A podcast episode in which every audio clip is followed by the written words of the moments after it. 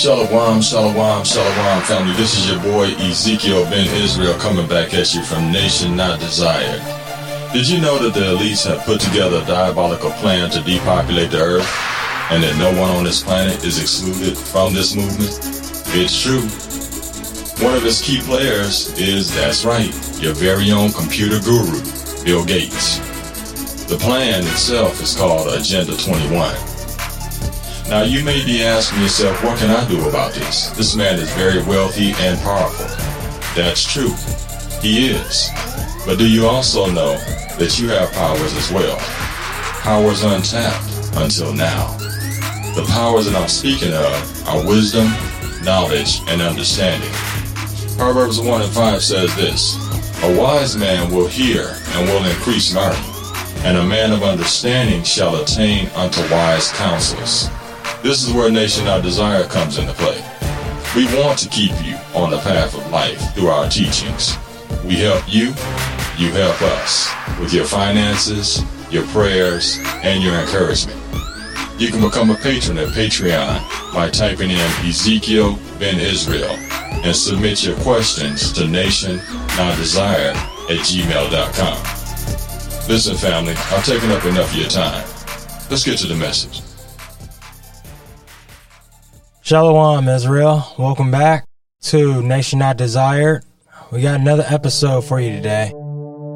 It's entitled Faith That Can Move a Mountain. Now, we've talked about faith a lot in previous episodes, but I wanted to get in depth as to what faith is because faith is a vital element for all spiritual warriors of Christ. You have to have faith to be a warrior of Christ. You can't go out into the battlefield facing the agents of darkness without faith. Faith is one of our strongest weapons, and so, therefore, it's important to know what faith is. And that's what we're going to be covering today. We're going to be covering faith, how important it is, what it is, and how powerful it is.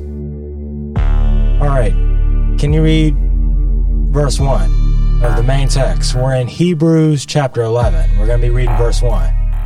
Hebrews chapter 11 verse verse 1. Now, faith is the substance of things hoped for, the evidence of things not seen. Now, let's let's get the definition of what let's get the uh, definition from the secular dictionary as to what faith is.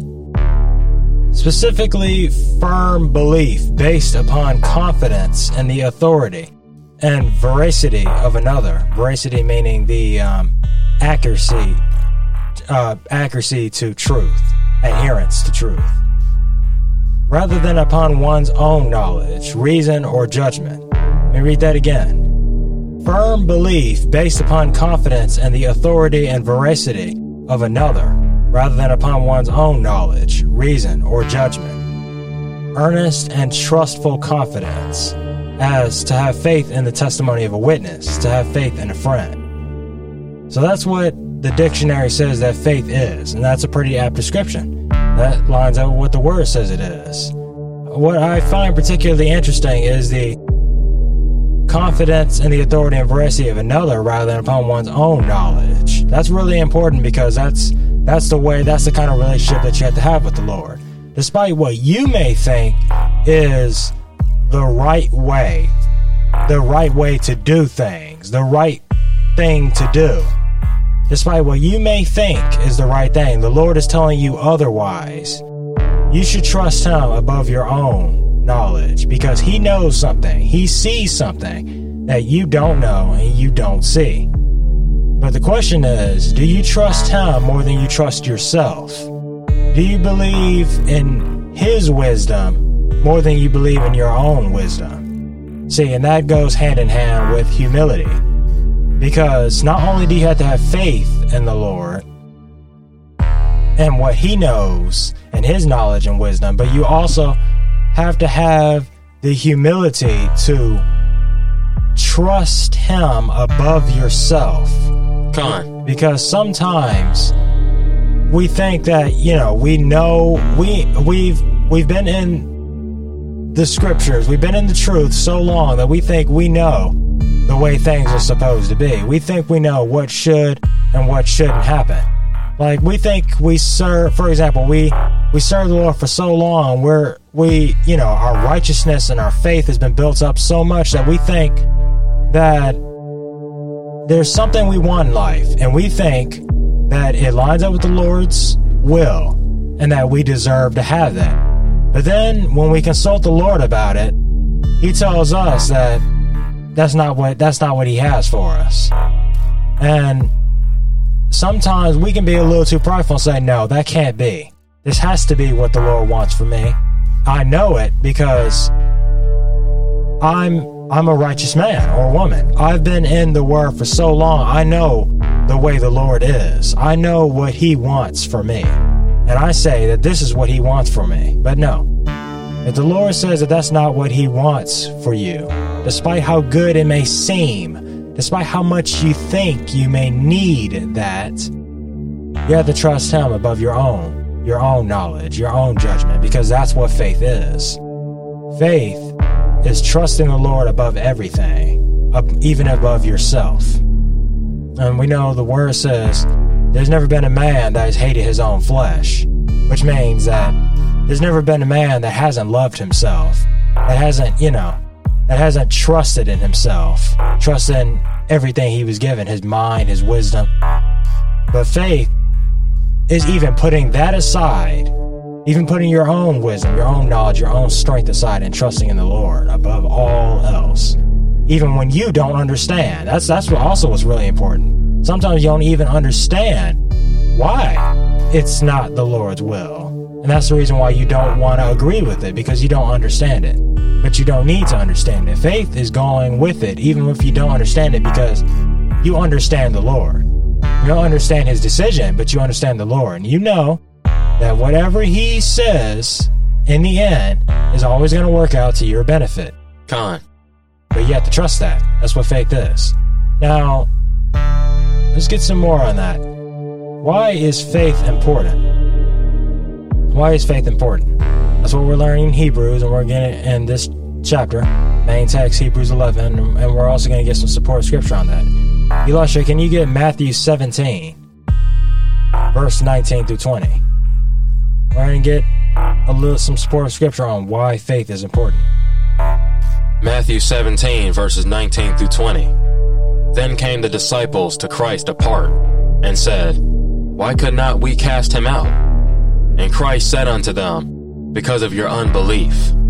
For verily I say unto you, if ye have faith as a grain of mustard seed, ye shall say unto this mountain, Remove, remove hence to yonder place, and it shall remove, and nothing shall be impossible unto you. Now, first, I want to point out you can't just have faith and do anything. That's not what the Lord is talking about there. What he's talking about is you can do anything in his will. If it's his will that you command a mountain to move, a literal mountain to move from one place to another, then it'll move. But only if it's his will. You can't just, you know, build up your faith and then go tell a mountain to move and it'll move. That's not how it works. He's not saying you can do what he's not saying with faith you can do whatever you want. You, you can you you can do whatever you want. No. You can do whatever you want in his will. That's what he's talking about. Con. Now, earlier, the disciples came to Christ and they, you know, they were wondering why they couldn't cast out this demon and this demon possessed person. And he says, because of your unbelief. It's because they didn't have faith. When they, you know, they were traveling with Christ and they were confident in him. But what the Lord revealed there was that they were confident in him when he was there. When he wasn't there and they had to stand on their own with what he taught them they they wavered a little bit. There was some doubt in their heart. Despite how much they may have tried to deny it, there was doubt in their heart, and that's the reason why the demon didn't go. It didn't go because they were thinking, you know, when they were confronted with this demon, they were thinking, can I really cast it out? Do I really have the power to do that? Will the Lord really grant me that power? There was doubt in their heart, and that's the reason why it, it was it couldn't go. There can be no doubt in your heart when you're confronting the agents of darkness because they don't have any doubt in their heart concerning, you know, trying to rip you apart, trying to kill, steal, and destroy just like their master. They don't have any doubt So you can't have any either. That's the only way to be able to to be able to counter them is to meet them with equal force. If they don't have any doubt, then you can't have any doubt, Israel. Now, that scripture confirms what I was talking about, about the question that I asked earlier. Why is faith important? That's why faith is important. With faith, you can cast out demons. Con. And not just other people's, but your own, especially your own. Demons that torment you. Like a demon of lying, or of stealing, or of murder. Demons that are trying to convince you to do these things. And you're trying to, you know, you're trying to you're trying to stay righteous and not do those things because it's against the Lord's law. But you just feel you you feel tempted to do these things because these demons they just won't stop bothering you. Well, you don't just you don't just try to, you know, run from that. You don't just try to try to deny those temptations. What you do is you cast them out. Scriptures tell us that tell, the scriptures tell us that when an evil thought comes into our mind, we don't just say, no, that's bad. What we do is we cast that wicked thought out so that it doesn't tempt us anymore. And how you do that is with faith. You go to the Lord. You tell the Lord, you uh, you tell the Lord what's going on. Lord, I'm being tempted by this this evil spirit. It's tempting me to do this wicked thing, and I don't want to do this wicked thing because I want to be righteous in your sight, Lord. And you have to believe that He will, will answer your prayer. You have to believe that because He says that even when you are tempted, He'll provide a way of escape. But you have to believe that. Do you believe that He will provide a way of escape? Or are you just, are you just, you know, are you doubting? Are you believing, but you're kind of doubting? that he'll do that? Are you believing and then you're saying, I wonder if he really will? Or are you saying, I know the Lord will? That's the difference between faith and doubt. Con. All right, go back to Hebrews 11. Read and uh, read on down verse 2. Hebrews 11, verse 2. For by it the elders obtained a good report. Through faith, we understand that the worlds were framed by the Word of God, so that things which are seen were not made of things which do appear. Now, verse 2 it says, For by it the elders obtained a good report, by faith. By faith, the elders were righteous in the Lord's eyes, is what verse 2 is saying. All right, continue. Verse 3 Through faith, we understand that the worlds were framed by the Word of God, so that things which are seen were not made of things which do appear. Now, I want to point something out here. The Lord does require faith, a lot of faith, but He does, He does give us some signs. Con. The Lord knows, you know, us humans, we just, we just can't achieve the greatest level of righteousness in our own strength. We're just not that strong. Not yet. Not until he gives us our new bodies. With all the temptations and all the sin around here, it just weakens us a little. Even if we're righteous, even if we're, you know, we're reading our scripture and we're trying to keep our righteousness up, it we just get a little weakened by this evil world and the evil that's in it. Well, the Lord knows that, and that's the reason why He's given us a few signs. You know, some things to help, you know, bolster your faith in Him, to, you know, keep you going. That's what he meant by he won't put on you any more than he can bear. That's what the scriptures mean by that. He, he means that not only literally that he won't put on you more than you can bear, but it also means that there's things along the way that will help you continue as long as you're trying. As long as you're trying to keep going down the path of righteousness, there's things, the, the Lord has set up certain things along that path that will keep you going. Like, say you, you're at the very start of a desert, and it's it's thousands of miles to the other end. There's basically no food and water in this desert. At a certain point, there's an oasis that will allow you to keep going, because according to science, hum- humans can only go about three days without water. We can go some weeks without food, but without water, we're going to die very soon. And that's the point you'll go maybe two days without water, near death, and then there's an oasis. You drink from that oasis, you're rejuvenated, and you can go a little farther. That's the way the Lord does it. He go, he pushes you, he forges you like gold and silver through this through the harsh fire of these temptations and these evils. He pushes you through that so that you'll come out purified like pure gold and pure silver.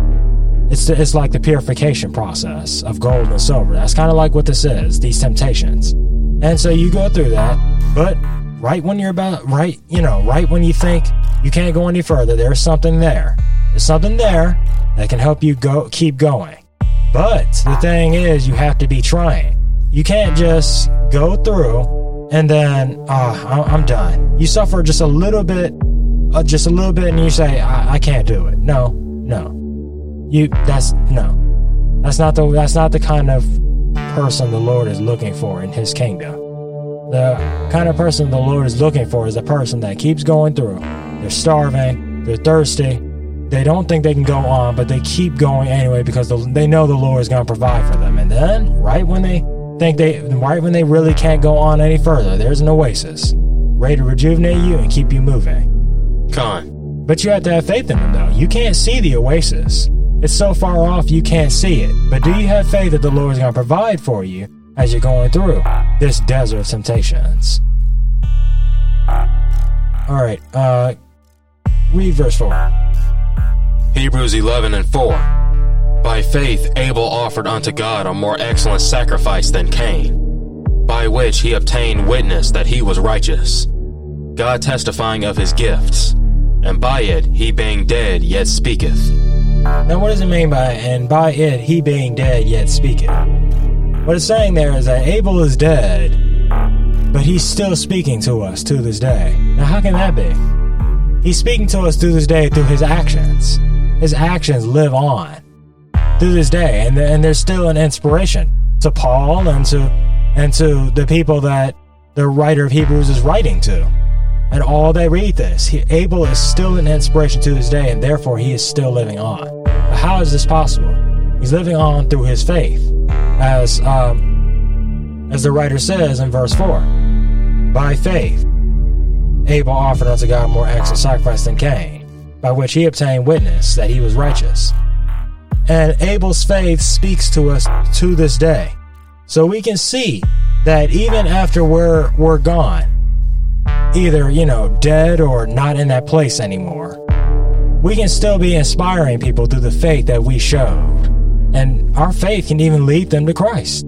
That's the reason why faith is so important. Paul is, um, the writer of Hebrews is stressing that here in verse 4 that you can continue to you can continue to live on in a way even if you're not in that area even if you're not in that place. You can continue to live on because of your faith. The lord sustains us through our faith and we can still speak to people through our faith israel. And that's the reason why it's important to have it. Now can you uh, go to hebrew go to First kings 18 22 1 Kings 18:22. We're gonna we're, what we're gonna be seeing here in this support of scriptures. We're gonna be seeing another example of faith through the prophet Elijah. Go ahead. Then said Elijah unto the people, I, even I only, remain a prophet of the Lord, but Baal's prophets are 450 men. Now, what that verse establishes is that Elijah out of all the people now i'm not going to i'm not going to explain the whole story. So if you want to if you want to know about the story of elijah and what he and what he you know more in depth about what's going on here i encourage you to go to first kings 18 and read through the story. And don't worry i'm going to be doing some story there's going to be a storytelling episode on that soon if that's if that's what you if that's how you prefer to go through the story. So look look out for it. But in here, Elijah is saying that of all the people in Israel, he's the last one left that still continues to serve the Lord. Now, actually, there's 150 prophets or so hidden in some caves elsewhere, but what Elijah means is that they're not, you know, they're not public, they're hidden. They're basically not really doing anything. They're not basically not on any assignments for the Lord. They're not really doing anything. Elijah is the last one standing, basically, that's out there doing things for the Lord. You know, preaching the message and and trying to convert Israel back to him from the false gods that they're serving. Now, we're, we're about to see a true example of faith here because uh, Elijah's saying 450 men, uh, out of 450 men, all of them went to serve Baal, and he alone, he is the only one left that is still serving the Lord because he has faith in him. So already, just by that right there, we're saying that he has a lot of faith in the Lord, it's about to be rewarded. Now, what I want to show through this is that even when it seems like you're alone, when nobody else wants to serve the Lord, you cannot give in. You cannot give up. You have to continue to serve the Lord even when it seems like you're the only one left that wants to. Because the Lord is going to show up for you. All of those other people that abandon him are going to be the ones that look bad, and you alone are going to be the one that looks good, Israel, if you continue to stay faithful to the Lord.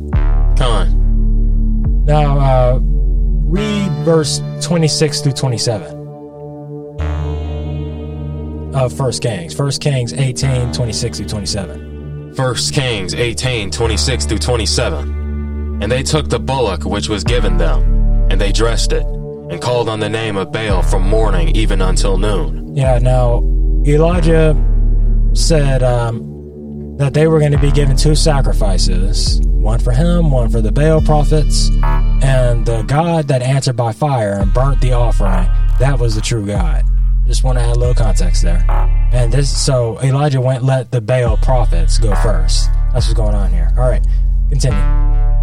saying, O Baal, hear us. But there was no voice, nor any that answered. And they le- leaped upon the altar which was made. And it came to pass at noon that Elijah mocked them, and said, Cry aloud, for he is a god. Either he is talking, or he is pursuing, or he is in a journey, or peradventure he sleepeth and must be awaked. I, I love that part there. Elijah just mocks them. It- it's great because how can Elijah just, you know, be so nonchalant like that? How can he just be laughing at them like that? He can be laughing at them because he knows that, that the God they serve is false, and all they're doing is just dancing around, looking silly like idiots. Because he he has faith in his God. He knows that his God is the one true God, and he's the only God that matters, and he's the only God that's going to show up at this contest. Elijah knows that. So he's so confident, he has such faith in the Lord, that he can actually just sit there and mock them for their silly display. Con. That's how much faith he has. All right, now read 36, verse 36 to 38.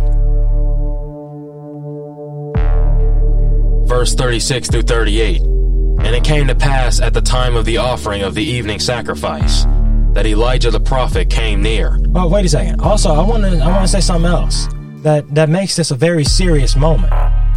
The loser will be killed because in the people's eyes, that person will be painted that person and their god will be painted as false, and therefore they'll be put to death. This is basically a showdown to settle this once and for all. God versus Baal. It was a showdown, and the prophet of God versus the prophets of Baal. It was a showdown between them to settle their dispute once and for all and to rid the land of one of them, of one of these factions. So the loser was going to be put to death. But Elijah wasn't worried at all, as we saw. He was just mocking them. He, he, he, he, you know, he was, he was just so calm, and that's because of his faith. He had faith in the Lord, so he wasn't worried at all, and that's the way we need to be. Continue. And it came to pass at the time of the offering of the evening sacrifice that Elijah the prophet came near and said, Oh, and, and one other thing. You can imagine way before this even happened that Elijah being the only prophet left, basically. Of course, all the people were mocking him. They were saying, you know, where is your God at? Uh, uh, everybody is serving Baal, and look at you, you're the only one left serving the Lord. Where's your God at? Why isn't He taking care of you? Why is it that you're the only one left serving Him, and He doesn't show up to prove that He's the true God? Well, now he now Elijah's the one who's going to have the last laugh, and why? Because he had faith in the Lord. He never gave up the on Lord, and Lord wasn't going to give up on him. So, uh, as we're about to see, go ahead. And it came to pass at the time of the offering of the evening sacrifice that Elijah the prophet came near and said, Lord God of Abraham, Isaac, and of Israel, let it be known this day that thou art God in Israel, and that I am thy servant, and that I have done all these things at thy word. Hear me, O Lord, hear me, that this people may know that thou art the Lord God, and that thou hast turned their heart back again. Then the fire of the Lord fell and consumed the burnt sacrifice, and the wood, and the stones, and the dust, and looked at, and licked up the water that was in the trench. And when all the people saw it, they fell on their faces, and they said, The Lord, He is the God. The Lord, He is the God. Yes, of course. Now they say that. But anyways, um, I'm gonna try not to get too, you know, animated and excited about this story because I really am excited about this story. It's just so great. But I'm gonna try not to get too animated and excited about it because I want to save that for the storytelling episode that I'm gonna be doing concerning that. But I just, I just have to point out how look at how the Lord showed up for Elijah. He didn't just burn the offering, which is all the Lord had to do. His fire was so great, and the Lord was showing off so much. He burnt up the offering. He burnt up the altar, which is made of rocks. He burnt it up. That means the fire must have been really hot to be able to burn up stone. He burnt up the rocks, and uh, he burnt up the dirt and the dust around the altar. And the altar had a trench, a deep trench of water all around it, a circle of wa- a circle trench of water, and he burnt up all of the water. There was nothing left. It was completely scorched and dry over there. Everything was consumed by the Lord's fire. And that is what happens when you have faith in the Lord. Con, Right when you really need Him, He shows up. Just like He he did for Elijah. But you gotta have faith and you gotta endure up until that point. Like I said, up until this point, Elijah was probably ridiculed. He was mocked for still serving the Lord when nobody else wanted to, when it wasn't popular, when he was the only one and everybody else was busy serving other gods. Yeah, and this happened for years. This showdown didn't come until years later. So Elijah had to deal with the ridicule, deal with running and, you know, running for his life from Jezebel and her wicked soldiers. He had to deal with all of that until it finally came to a head at the at Mount Carmel showdown, where either he was going to die or the false prophets of Baal was going to die if if one of their guys didn't show up. And right when he really needed him, the Lord showed up because Elijah continued to believe in him up until the very end. That is exactly how we have to be, Israel. con, Even when nobody else wants to believe in the Lord because there's too much peer pressure, because it's not popular, because they want to sin and they want to do whatever they want to do, we cannot do that. Because if we want to be, if we want to inherit the kingdom of the Lord, then we gotta be pleasing to Him. And part of the way, and part, one of the um, ways of pleasing the Lord, one of the requirements of pleasing the Lord, is faith. All right, now go back to the main chapter and uh, read down from verse 5. Hebrews 11, verse 5. By faith Enoch was translated that he should not see death, and was not found, because God had translated him. For before his translation he had this testimony, that he pleased God. Now, uh, we might we might um, be doing eh, we might be doing another series on Enoch, where we where we all all of us read through that Israel. So you might want to keep your eyes peeled for that. Uh, because we want it is important to uh, to the book of Enoch. It's got a lot of good stuff in there, especially concerning Enoch. It goes more in depth about his translation. But one thing that's of particular importance about this is that by faith Enoch was translated that he should not see death. What's important about Enoch's faith is that the earth was really wicked during that time, but that was before the flood. The earth was basically almost every person on earth was wicked. There's barely anybody righteous at all. Basically, Enoch and his family were pretty much the only righteous people in the whole world. That is how much sin was in the world at that time. It was really, really bad, and that's the reason why the Lord had to flood it so he could basically start over again. It just it got out of control. And Enoch still had faith.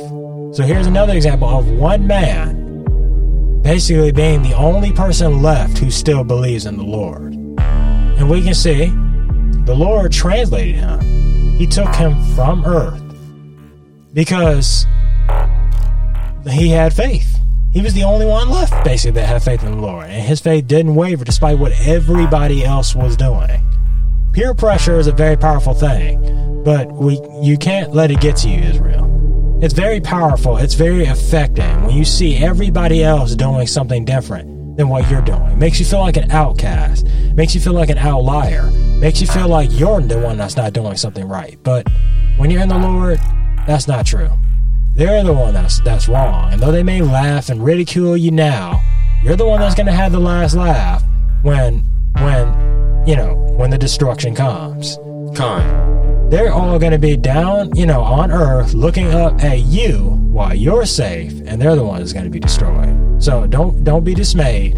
Don't be dismayed. Enoch and Elijah weren't because they had faith, and that's that's what we're here to help you with, Israel. We're here to help you build your faith in the Lord, so that you don't give up, even when everybody else does. All right, go ahead. Hebrews 11 and 6. But without faith it is impossible to please him. For he that cometh to God must believe that he is, and that he is a rewarder of them that diligently seek him. See? And that he is a rewarder of them that it doesn't say seek him. It says a reward of him that diligently seek him. That word there is important. It means you have to be really trying and yet you have to be giving it your all. And and you can't just be easy to give up. You can't just be giving up because that's not what diligent means. Diligent means you're constantly you're consistently. Con. And see, uh, uh, read, read, um, read, read verse six again. But it, without faith, it is impossible to please Him. See, now you can you can be righteous. You can um you can be a very truthful person, a veracious person. You can um you can be somebody who never stole, who never covets, who doesn't commit adultery. But if you don't have faith, it is impossible to please him, according to verse 6. That is how important faith is. All right, continue. For he that cometh to God must believe that he is, and that he is a rewarder of them that diligently seek him. Uh, now, I, I keep stressing how important faith is because in these fake churches and these fake pastors, the word faith is just thrown around constantly. No context for what it means. And they just, it, it sometimes have you ever had that time where somebody keeps saying a word over and over and over again? It starts to not sound like a word? Sounds like i don't know just a thing. Doesn't even seem, like it have any meaning. And that's kind of what's what's going on here. These fake pastors and these fake churches constantly throw out the word faith. You gotta have faith for this gotta have faith for that. Don't explain what faith means. Don't give any context for it. And the way they act they make it like a circus show. And you know the word faith starts to really not seem like it means anything. And that's the reason why I'm stressing how important it is because it's actually so very important. But the way these, you know, fakers act, it they act like it doesn't mean anything. Like it's the least thing. You gotta have it, but it's not really that important. That is wrong. That is completely wrong, as we're reading here. It is the most important thing. It is one of the most important things, I'll say. All right, continue. Verse 7 By faith, Noah, being warned of God of things not seen. Now see, now, see, this is a really good example. This is a really, really good example. Go ahead. Being warned of God of things not seen as yet, moved with fear, prepared an ark to the saving of his house, by the which he condemned the world, and became heir of the righteousness which is by faith. See? Now, Noah didn't even, there was no, no sign of what the Lord was saying.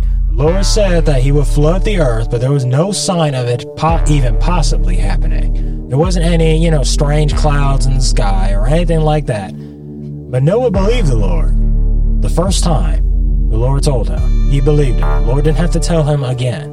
He believed the Lord the first time, so much so that he was afraid of what was coming because he knew it was coming. He didn't think it might come, he knew it was coming because the Lord told him so, and he had faith in that, even though he couldn't see any sign of it.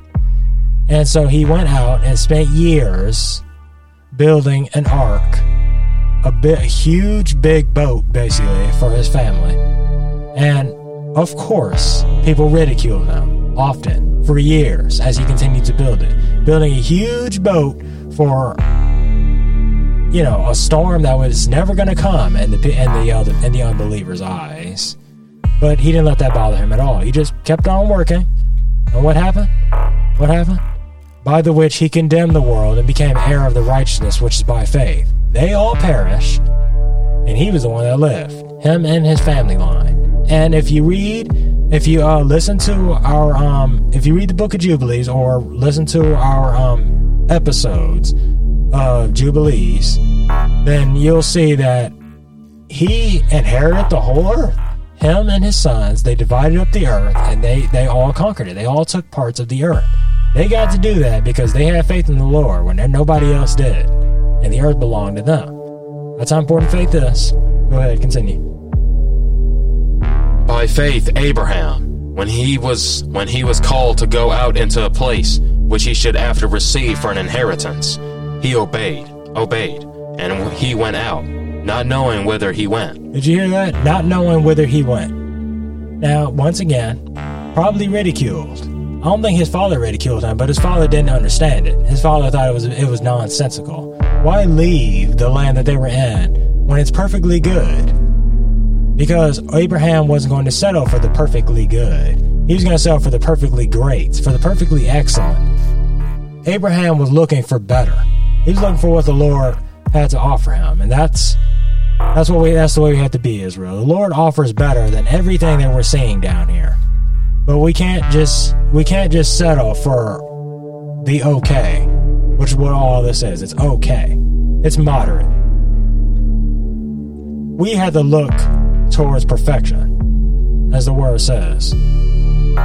But we can't see it though. That's the thing. There's perfection out there that the Lord has waiting for us, but we can't see it. We have to have faith that the Lord has it waiting for us. once we look toward that perfection, we desire that above the mediocre, and we believe that it's out there waiting for us, then we can go and get it. As Abraham did. Took him years, but he got his. He got his reward. Now we had to we had to have faith and keep moving forward so we can get our reward. Verse 9 By faith he sojourned in the land of promise, as in a strange country, dwelling in tabernacles with Isaac and Jacob, the heirs with him of the same promise. Oh, yeah, I also wanted to point out are, are, are you noticing a pattern, Israel? Notice how all these men of faith are all ridiculed by the unbelievers in one way or another all these men of faith, the people around them that didn't have faith, they ridiculed them. They they you know they they mocked them. They insulted them for seemingly believing in fairy tales. That's that's what unbelievers like to call faith, believing in fairy tales, but it's not fairy tales. It's reality. You just can't see it yet. That's what it is. Now, notice how all these men were ridiculed because of their faith in the Lord. But they didn't give up. They didn't let it bother them. They kept moving onward. And uh, the, the outcome was always the same. Once they got to the end, they were the last one standing. And all those that mocked them were dust. Verse 9 By faith he sojourned in the land of promise, as in a strange country dwelling in tabernacles with Isaac and Jacob, the heirs with him of the same promise. For he looked he looked for a city which hath foundations, whose builder and maker is God. Through faith also Sarah herself received strength to conceive seed, and was delivered of a child when she was past age, because she judged him faithful who had promised. Therefore sprang there even of one and him as good as dead. So many as the stars of the sky in multitude, and as the sand which is by the sea shore, innumerable. V- verse 13 These all died in faith, not having received the promises, but having seen them afar off, and were persuaded of them, and embraced them, and confessed that they were strangers and pilgrims on the earth. See, that's what that's what you have to do. They were that's how that's how we have to be. They were persuaded of them, and they embraced them. When the Lord, when they when they heard it from the Lord, they they were persuaded the first time. It didn't, you know, it wasn't a struggle, and they there wasn't doubt. You know, maybe it's true, maybe it's not. No, they heard from the Lord. They were persuaded. That's the truth. That's reality. That's that's how it is. That's what's going to happen. And they embraced that. That became their reality. That was the only reality to them. Anything outside of that was fantasy. What the Lord told them was reality to them. That's the way we have to be. Go ahead. Con. Verse 14 For they that say such things declare plainly that they seek a country. And truly, if they had been mindful of that country from whence they came out, they might they might have had opportunity to have returned. But now they desire a better country, that is, an heavenly. Wherefore God is not ashamed to be called their God, for he hath prepared for them a city. By faith, verse 17, by faith Abraham, when he was tried, offered up Isaac, and he that had received the promises offered up his only begotten son, of whom it was said, that in Isaac shall thy seed be called, accounting that God was able to raise him up, even from the dead, from whence also he received him in a figure. All right. All right. Uh, now get Genesis 22, verse 1 through 3. Abraham's is a it's a um it's a it's a different example of having faith. It, it's um it's pretty it's a pretty difficult one, but uh he had to trust the Lord. He had to trust the Lord.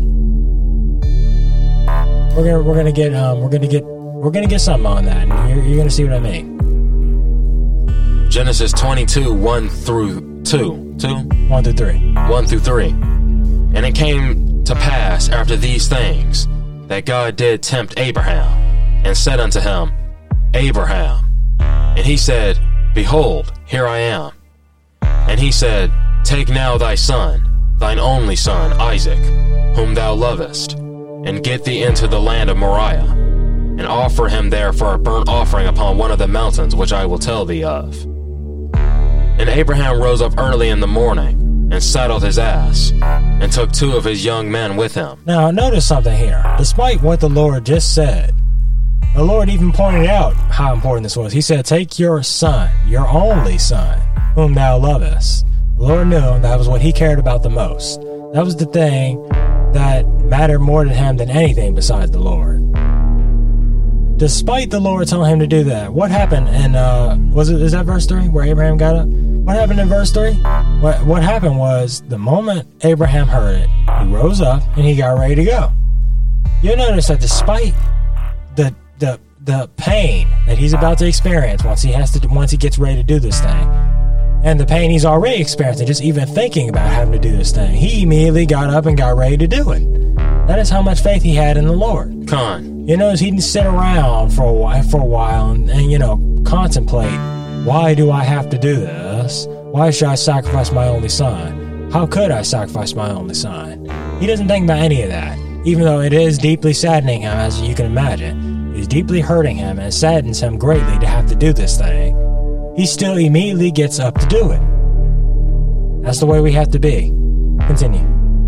And Abraham rose up early in the morning, and saddled his ass. Whoa, see, it even says he rose up early. He, he wasn't, you know, waiting around in bed trying to, you know, maybe hope he could put this thing off or maybe wait around to see if the Lord would change his mind. No, he got up early and got ready to do it. Continue. And saddled his ass, and took two of his young men with him, and Isaac his son, and clave the wood for the burnt offering, and rose up, and went unto the place of which God had told him. Then, that's it. All right, uh, now get verse 9 through 14. Verse 9 through 13. 14. Verse 9 through 14. And they came to the place which God had told him of. And Abraham built an altar there, and laid the wood in order, and bound Isaac his son, and laid him on the altar upon the wood. And Abraham stretched forth his hand, and took the knife to slay his son. See, now this is this is the kind of the different kind of example of a test of faith I was talking about. This is the kind of faith where it hurts you you might have to give something up. You might not. You might have to pass up an opportunity that you feel like you could have had, that you feel like you could have deserved, because the Lord told you not to take it, not to do it, or He told you to do something that you don't want to do because it will hurt you in some way. It, it'll hurt. Your, it'll hurt you emotionally or something. You have to give up something. This is a different kind of faith. This is the kind of faith where you have to be willing to do whatever it is that the Lord tells you to do, even if it goes against your wishes, even if it, it doesn't, it, you think it doesn't benefit you, even if it hurts to do that. You still have to have faith in him and do what he says anyway. Con. That's what Abraham. This that, that's the kind of faith that Abraham is exhibiting here. All right, continue. And they came to the place which God had told him of. And Abraham built an altar there, and laid the wood in order, and bound Isaac his son, and laid him on the altar upon the wood. And Abraham stretched forth his hand, and took the knife to slay his son. And the angel of the Lord called unto him out of heaven, and said, Abraham, Abraham. And he said, Here am I. And he said, Lay not thine hand upon the lad, neither do thou anything unto him. For now I know that thou fearest God, seeing thou hast not withheld thy son, thine only son, from me. And Abraham lifted up his eyes, and looked, and behold, behind him a ram caught in a thicket by his horns. And Abraham went and took the ram, and offered him up for a burnt offering in the stead of his son. And Abraham called the name of that place Jehovah Jireh, and as it is said to this day, In the mount of the Lord it shall be seen.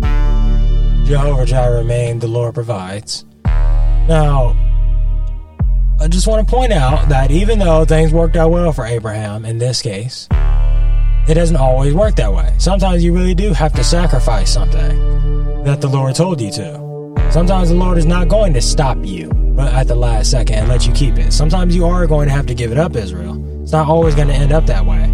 The question is either way it goes, are you still going to trust the Lord? Are you still going to follow through? Or are you going to hope that it hope that he changes his mind and if he doesn't change his mind, you're just not going to do it? Which one are you going to be, Israel? Are you going to be like Abraham, who's willing to go all the way through with it, regardless of the consequences? Or are you going to be the type of person that, if it comes to that, and the Lord doesn't change his mind, the Lord does want you to do that, you're not going to do it. Con. All right, uh, go ahead and go back to the main text. And uh, start at verse 20. Hebrews 11 and 20.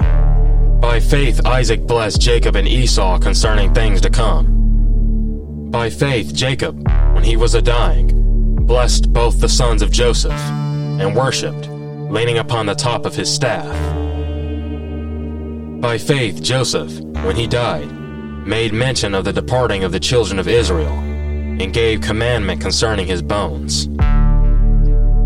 By faith, Moses, when he was born, was hid three months of his parents, because they saw he was a proper child, and they were not afraid of the king's commandment. That was a scary um, situation that required a lot of faith they had to, you know, put their baby in a basket and hide him, you know, in the bulrushes and hope that, you know, crocodiles and come along and eat him or somebody found him and killed him. They had to hope, they had to have faith in the Lord that the Lord will protect him because they knew, they could see that the that great things were destined for him. They could see it. They knew the Lord had plans for that baby. But they had to have faith that the Lord was going to take care of them. The Lord has plans for them. They had to have faith that He's going to sustain him. So that those plans can be carried out. And they did have faith. They weren't afraid. They weren't afraid of the king's command. They weren't afraid that if they were found out, they were going to be put to death. They were willing to do that thing anyway because they had faith in the Lord. They knew what he was what they knew that the Lord has something great planned for their family through that child. And so they carried out the Lord's will by by sparing that child's life and you know hiding him. They they had faith. All right, continue. Verse 24 By faith, Moses, when he was come to years, refused to be called the son of Pharaoh's daughter, choosing rather to suffer affliction with the people of God than to enjoy the pleasures of sin for a season. See, now that's really important, verse 25. That's the way we have to be eh, because that concerns a lot of things, not just faith. People, uh, Israel, we, it's in our nature to want to avoid suffering much as much as possible. But if it came down to this choice here, suffer affliction with the people of God or enjoy the pleasures of sin, we should choose what Moses chose and choose to suffer affliction with the people of God. Because like like like it says here, enjoy the pleasures of sin for a season. That's what's really important. Because there are pleasures to be had, but they're only going to be had for a season. It'll only last for a season. And though it may seem like it lasts eternity in that moment, believe me, when the destruction comes, you're going to be looking back on that, and you're going to see that it wasn't worth it at all. It was only just a short time and, and uh, just a little time of pleasure. And then in the end, what you get is destruction. It's not worth it. It's not worth it at all. It's better to suffer affliction for the Lord and have an eternity of pleasure than to try to dodge the suffering and enjoy the pleasures of sin for a short season. All right, continue. Verse 26 esteeming the reproach of Christ greater riches than the treasures in Egypt. See, that's exactly what I said. Esteeming the treasures of Christ greater than the pleasures of sin, what it had to offer, because it is greater. Go ahead. For he had respect unto the recompense of the reward. Verse 27 By faith he forsook Egypt, not fearing the wrath of the king, for he endured, as seeing him who is invisible.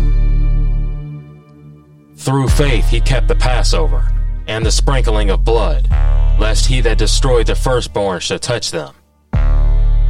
By faith they passed through the Red Sea as by dry land, which the Egyptians, essaying to do, were drowned. I want to point something out about that. That was actually pretty scary. It's actually pretty scary when the wall, the two walls, to the the ocean was split into two huge walls. And they had to pass through it.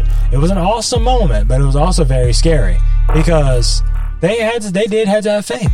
They had to trust that the Lord will hold it up and that the water wouldn't come down on them when they ran there. Because if that happened, they were surely going to die. There was no way to be able to dodge that. So they had to trust the Lord all the way through.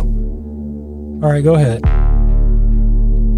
Verse 30 By faith the walls of Jericho fell down after they were compassed about seven days. There goes another example of somebody having faith and people ridiculing them. They were just walking around the walls of Jericho, not doing any actual fighting for seven days. And of course, the people, the the uh, the people in Jericho were mocking them, wondering what in the world this army of of powerful, valor, val- valorous men is doing, just walking around the city, not doing any actual fighting. But they, they ignored all that and they continued to have faith and do what the Lord said. Go ahead. Verse 31 By faith the harlot Rahab perished not with them that believed not, when she had received the spies with peace. Verse 32 And what shall I more say? For the time would fail me to tell of Gideon, and of Barak, and of Samson, and of Jephthah, of David also, and Samuel and of the prophets, who through faith. Now, see, oh, get get ready. Listen very closely because uh, the writer of Hebrews here is about to li- is about to list. He's about to basically do my job for me and sum up everything. Well, yeah, there, there's so much concerning faith, but he's about to sum up a lot of what faith can do. Its power through the Lord. All right, go ahead. Listen very closely. Who through faith subdued kingdoms wrought righteousness, obtained promises, stopped the mouths of lions, quenched the violence of fire, escaped the edge of the sword, out of weakness were made strong, waxed valiant in fight, turned to flight the armies of the aliens. Women received their dead raised to life again, and others were tortured, not accepting deliverance, that they might obtain a better resurrection. See, now, do we want all those things? Those are all really good things. Do we want that? Do we want that? Yes, we do. We do want those things.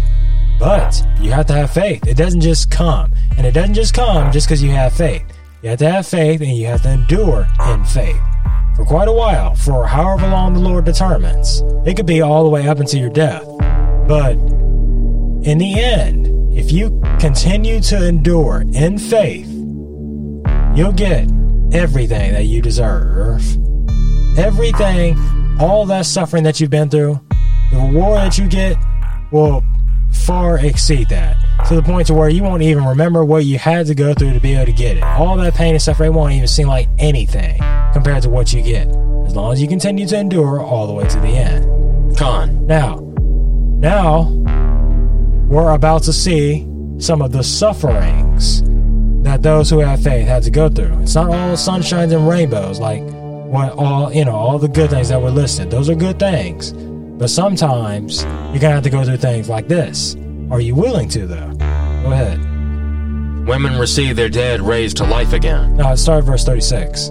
Verse 36 And others had trial of cruel mockings and scourgings, yea, moreover of bonds and imprisonment. They were stoned, they were sawn asunder, were tempted, were slain with the sword. They wandered about in sheepskins and goatskins, being destitute, afflicted, tormented, of whom the world was not worthy. They wandered in deserts and in mountains, and in dens and caves of the earth. And these all, having obtained a good report through faith, received not the promise. Now, see, that, that's a lot of suffering. That's a lot. That's a lot of st- a lot of bad stuff. But they continue to have faith until the end, and they're going to receive a better resurrection. Con. A resurrection to a better life that completely dwarfs everything that they just went through. Now, it sounds horrible, but now all of that sounds really horrible and, and gruesome and, and something that you probably want to avoid, but you shouldn't. Because not only did Christ endure worse than that for you, but if you have faith, then when you're in that moment, despite how bad it sounds, when you're in that moment, you'll notice that you have peace when those when those bad things happen. If you really have faith in the Lord, you trust Him, you'll notice that you have peace in those moments. They're not as bad as they appear, because the Lord is giving you divine peace. Con. That's that. That's what I was talking about when I say He would help you along the way. You're gonna have to suffer those. Some of us will have to suffer those things, but when you go through those moments, they won't be as bad as they were for an unbeliever that was going through those things, because the Lord is right there with you, and His presence is giving you a, a divine peace that makes it just bearable enough for you to get through to enter the better life that's that awaits you. So don't worry, Israel.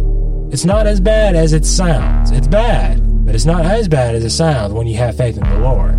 So don't be afraid. Once you actually get there, you'll know if you continue keeping if you keep the faith, you'll notice it's not it wasn't as bad as as it sounded.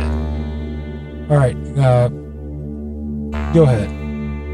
Verse 40 God, having provided some better thing for us, that they without us should not be made perfect.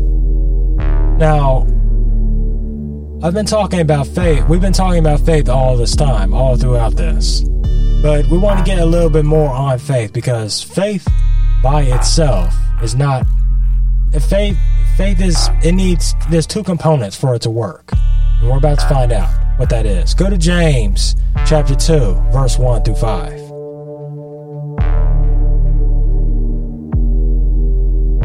James 2 1 through th- James 2 1 through 5.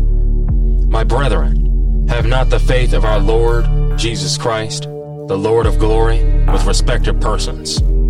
For if there come unto your assembly a man with a gold ring, in goodly apparel, and there come in also a poor man in vile raiment, and ye have respect to him that weareth the gay clothing, and say unto him, Sit thou here in a good place, and say to the poor, Stand thou there, or sit here under my footstool. Are ye not then partial in yourselves, and are become judges of evil thoughts? Hearken, my beloved brethren, hath not God chosen the poor of this world rich in faith, and heirs of the kingdom which he hath promised to them that love him?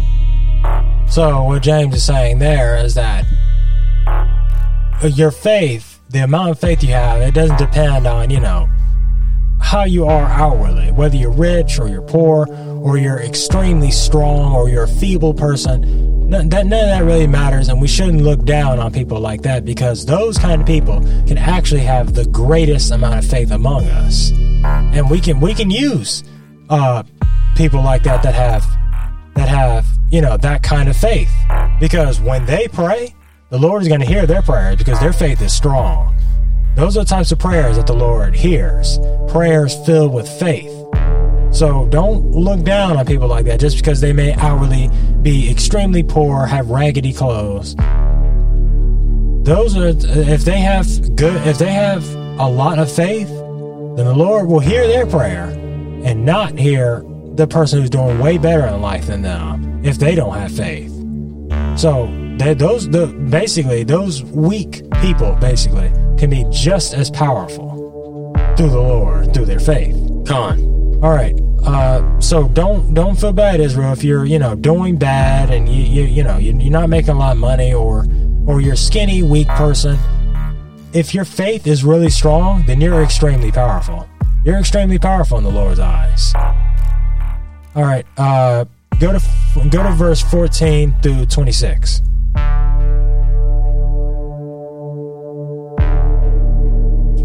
Verse 14 through 26. What doth it profit, my brethren, though a man say he hath faith and have not works? See now, now we're getting into what I meant about the two components that's necessary concerning faith. It's not just faith. Faith needs something else because you can have faith, but how does everybody else know that you have faith? How, how, how do they know? You can say you can say as much as much as you want to. Like you can say I have faith, but talk is cheap, as they say, and that's not proof. That's not good enough. We, we need some kind of proof that you have the faith that you say you have. We're about to learn what that is. Go ahead. What doth it profit, my brethren, though a man say he hath faith and hath not works? Can faith save him? If a brother or sister be naked and destitute of daily food, and one of you say unto them, Now, James is about to give an example of what he's talking about. How faith without works doesn't work. All right, go ahead. and one of you say unto them, Depart in peace, be ye warmed and filled. Notwithstanding, ye give them not those things which are needful to the body. What doth it profit? See, now what James is saying there is that if somebody came to you naked and they're hungry, and you say, Go in peace and be be filled, your stomach will be filled, and you'll be full, you'll feel full, and you'll be warm, even though you don't have any clothes on, you'll be warm. And then the person leaves, and you have faith that those things that you said about them will happen. Nothing will actually happen because you didn't do it. You didn't do your part. They, they came to you naked and hungry. You can't just have faith. It's not the Lord's will you just say, you know, you're going to be filled and you're going to be warm, even though you're you haven't eaten anything, you haven't, you don't have any clothes on. You're going to be filled. You're going to be warm. Now go. And I believe that. No, you you need to do some action so that will happen. So they'll be filled. So they'll be warm. Action is required for those things. Faith alone is not going to be enough to fix that problem. Go ahead. Con. Verse 17. Even so, faith, if it hath not works, is dead, being alone. Yea, a man may say, Thou hast faith, and I have works. Show me thy faith without thy works, and I will show thee my faith by my works. Thou believest that there is one God. Thou, thou doest well. The devils also believe and tremble. But wilt thou know, O vain man, that faith without works is dead? Was not Abraham our father justified by works when he had offered Isaac his son upon the altar? See, now he's giving an example there. The Lord, the Lord, you know, the Lord, Abraham says he has faith in the Lord, but the Lord needs to see it. Show him an action that shows his faith. So the Lord gave him an action he can do sacrifice his son. And Abraham was about to perform the action before the Lord stopped him. That proved to the Lord that he had faith. And that showed everybody else too. That showed his son, and that showed those servants that he brought with him too. That showed them. So when, when from then on, when everybody said that, if anybody ever said that Abraham didn't have faith, all of those people that I just mentioned can refute that. They can say that's not true. They know Abraham has faith in the Lord. He's a man of faith. He's a man that believes in the Lord. And how? How can they say that with such confidence? Because they have proof, because they've seen it. He showed them actions that prove that he has faith in the Lord, that back up his words. Con. Continue to verse 26. Wasn't. Verse 22. Seest thou how faith wrought with his works, and by works was faith made perfect? And the scripture was fulfilled, which saith, Abraham believed God, and it was imputed unto him for righteousness, and he was called the friend of God. Ye see then how that by works a man is justified, and not by faith only. Likewise also was not Rahab the harlot justified by works, when she had received the messengers, and had sent them out another way? For as the body without the spirit is dead, so faith without works is dead also. All right, so th- those are the two components that I was talking about faith and works. They got to go hand in hand. Now, I want to point something out here. Sometimes there are no works that you can perform. Sometimes you do have to have just faith in the Lord. Sometimes up to the Lord to do some things. But other times, you need to put some action in before your faith can be rewarded. Before your faith can, like a seed, like a seed. It's like a seed you have to you, you you can believe that the seed will grow into a tree, but that's not good enough. First, you have to put some action in. You have to plant the seed. You have to give it some good soil. You have to water it. Then you have faith that the seed will grow to, into a tree. Faith and works were both required there for it to become the great tree that it will become. But sometimes things are out of your control and you need just faith. Like, say there was a drought and no rain was coming down, like in this one movie, uh, Faith Like Potatoes. And there was a drought and you, you need your crops to grow, but there's no rain. There's nothing you can do about that. You can't control the weather. You can't control the rain. So all you can have is faith. So there are there are there are times when you need faith and works, and there are times when you need just faith. So keep that in mind. All right, now now, one other thing about faith that's really important is that you can't rely on God to do everything for you. Yeah, you're about to see what I mean. Go to Ephesians 6, verse 13. You can't have faith for the Lord to do everything for you. We're about to see what I mean. Hold on. We're about to get some scripture on that. Ephesians 6, verse 13. Wherefore, take unto you the whole armor of God, that ye may be able to withstand in the evil day and having done all. One of the ar- one of the pieces of the armor of God is faith. So you know. Let's continue. And having done all, to stand. See that last part there. Having done all. That means having done all you can do first. The Lord's not going to do everything for you because then, you know, I mean, you would be. I mean, how are you even a person? How do you have free will and you don't exercise it? You don't do anything. That doesn't make any sense. And also, the Lord can't really judge you for any actions that happen because you aren't performing any actions. Come on. So how can he judge you righteous or wicked if you're not doing anything? The only way you can be righteous in his eyes or wicked in his eyes depends on what you do. So that means the Lord can't do everything for you. Like he can't feed you physically. You have to find food and you have to eat it. Now, if there's no food anywhere, then you have faith in the Lord to provide some for you somewhere. But you have to first have to have been trying to get some food before you start having faith that the Lord will feed you. The Lord will, feed you only after you try to feed yourself, and you can't, basically. So, know, know that. That's very important. You, the Lord's not going to do everything for you. There are things we have to try to do ourselves in the Lord with the Lord's assistance, but we had to basically be the ones trying to do it. Okay, Israel? Con? Con. All right, now, so that's it for this episode of Faith That Can Move Mountains. I hope you've enjoyed this episode. I hope you learned a lot, Israel, because I actually learned a lot going over this. That's just that's the way it is, you know. When you study the word, even when you're teaching it, when you go over it, even if you even when you've read a passage, when you go over it again, sometimes the Lord just opens your eyes and you learn new things.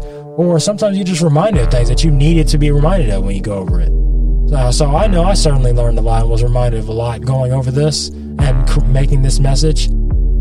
I hope you learned a lot, Israel, about how important faith is, the different parts and components of faith, and I hope you will be encouraged by the this entire chapter and all the all the you know all the um references to different men of faith and women of faith that Hebrews 11 uh, covers. Because there's a lot of examples in here and we can turn to those examples. That's what they're there for. So our lord had these things happen in history.